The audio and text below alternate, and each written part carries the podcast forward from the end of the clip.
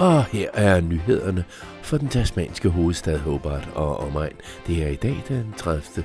april 1826. I dag ankom fangeskibet Woodman fra moderlandet England med 146 straffefanger, som er kommet her til landet for at hjælpe med at bygge landet op, og ikke mindst hovedstaden. Blandt de mange fanger er en person født i Danmark ved navn Jorgen Jorgensen, tidligere lægeassistent i Newgate-fængslet i London og velkendt blandt de fleste fanger. Han er en meget intelligent mand og taler flere sprog. Han var med til at grundlægge vores land, da han var med et af de første skibe, der ankom hertil for mange år siden. Og vejret? Vinteren er ved komme, og det bliver koldt i dag.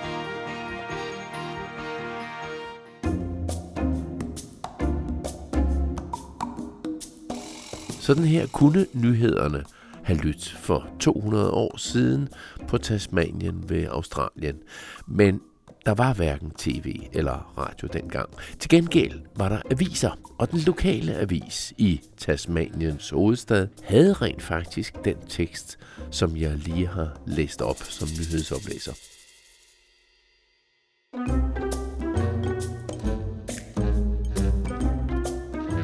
Jørgen Jørgensen var en stor nyhed, allerede før han trådte i land i Hobart i 1826 som nyankommen straffefange. Og han er stadig kendt i byen her 200 år efter.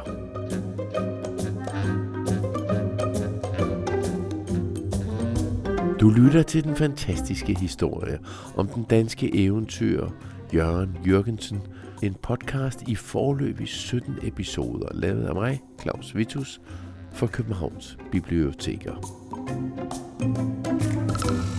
Og nu tilbage til historien. Jørgen er kommet til Tasmaniens hovedstad, Hobart, sammen med en masse straffefanger for England. Dengang havde England lige fundet Tasmanien, altså fundet ud af, at landet var der, og at der ikke boede særlig mange på øen, kun de indfødte. Så englænderne sagde, nu er denne her ø engelsk. Og dengang de fandt den, der var Jørgen jo med på de første engelske skibe. Siden dengang har man så nu skulle have, at englænderne flyttede ned til øen, men den ligger meget langt væk fra England. Og det er svært at få folk til at flytte meget langt væk. Og der var jo ikke rigtig noget på denne her ø. Så i løbet af de 20 år, der er gået siden Jørgen var her første gang, så har man så sejlet folk, som var sat i fængsel i England, helt herned, for at bygge hovedstaden Hobart op.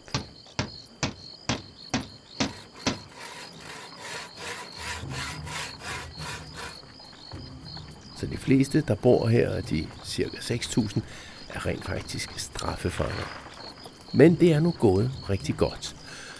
Nu er der både en kirke og en politistation og et rådhus til guvernøren, sådan en slags borgmester. Og der er købmandsbutikker, og ja, der er nærmest supermarkeder. Der er et skibsværft, der er restauranter, der er steder, hvor man kan drikke øl, værtshuse. Der er alt, hvad der skulle til for at lave en by. Mangler der noget? Selvfølgelig et fængsel. Men der skal jo også bygges mere, og alt skal holdes i gang, og derfor behøver man de nye straffefanger som arbejdskraft. Systemet er sådan her, at hvis du som nyankommen straffefanger, og det er Jørgen jo og de 150 andre, der var med på skibet, hvis du opfører dig ordentligt og hjælper med at bygge hovedstaden op, så får du lov til at blive fri.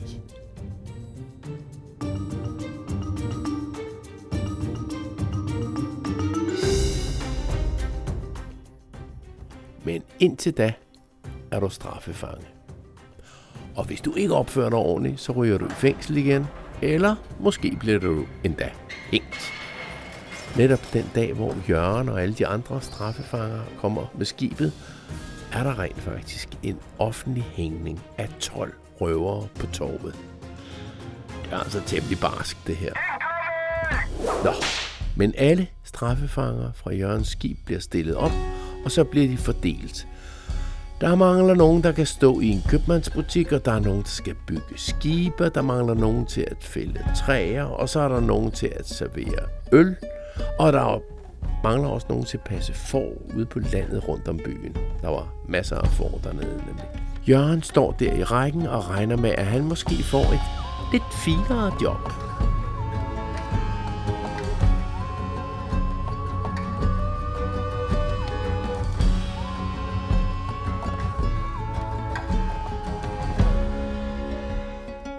Han har jo været god hjælp på skibet som lægeassistent, og han har været hjælpestyrmand.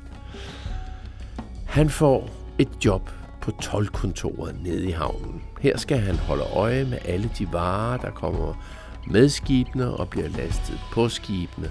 Hvor mange baller forhånd kommer der ind eller kommer der ud, og hvor meget træ bliver der losset og lastet på skibene.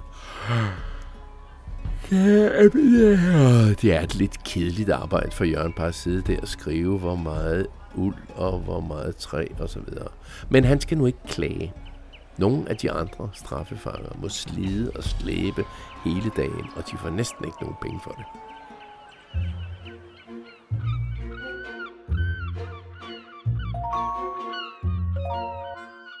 Midt i alt det her kedelige papirarbejde finder Jørgen pludselig ud af, at der rent faktisk snydes på tolkontoret. Der er nogle af de ansatte, som bruger tiden på at forfalske papirer, altså lave forkerte papirer, falske papirer, sådan at de kan få penge udbetalt, som ikke er deres egne.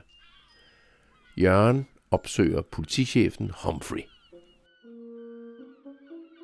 Jørgen kender allerede Humphrey fra for over 20 år siden, hvor Humphrey var med på det samme skib som Jørgen. Og allerede dengang blev de gode venner, og de besteg et bjerg sammen. Så Humphrey stoler på Jørgen, når han kommer der og fortæller den her historie. Og han siger, nu skal du holde godt øje med svindlerne på tolkontoret.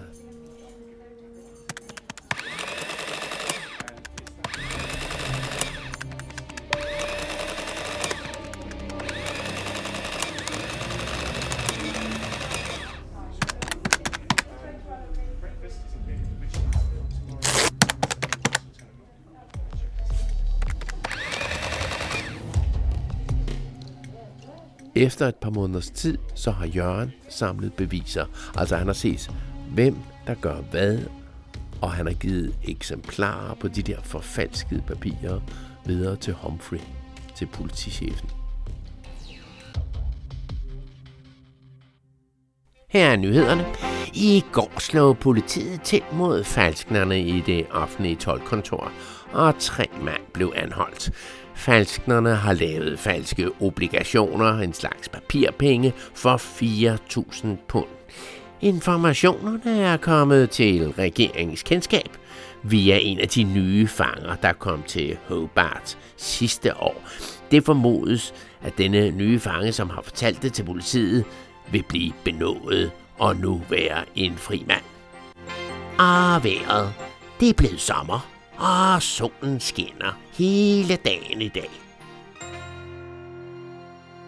Sådan stod der nogenlunde i den lokale avis The Colonial Times i Hobart, januar 1827.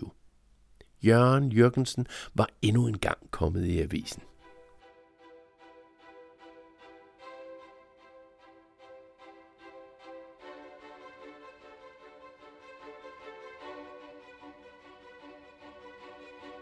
Nogle af avisens læsere samlede endda ind til en dusør, en præmie for at afsløre de her forbrydere. Men Jørgen sagde, nej, jeg skal ikke have penge for det her.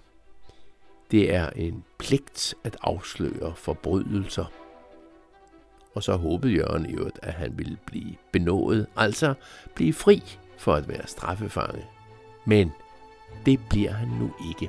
I stedet får Jørgen så muligheden for at komme væk fra det der kedelige tolkontor. Og i øvrigt er det heller ikke så rart at være på tolkontoret.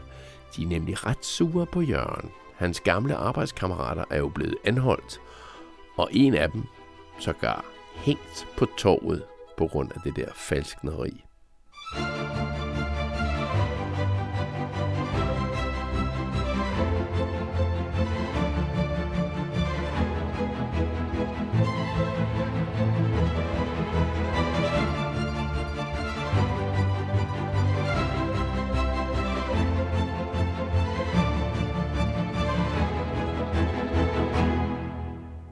Jørgen får et nyt arbejde. Han skal lede en ekspedition igennem Tasmaniens jungle for at finde land, som måske kan bruges til landbruget.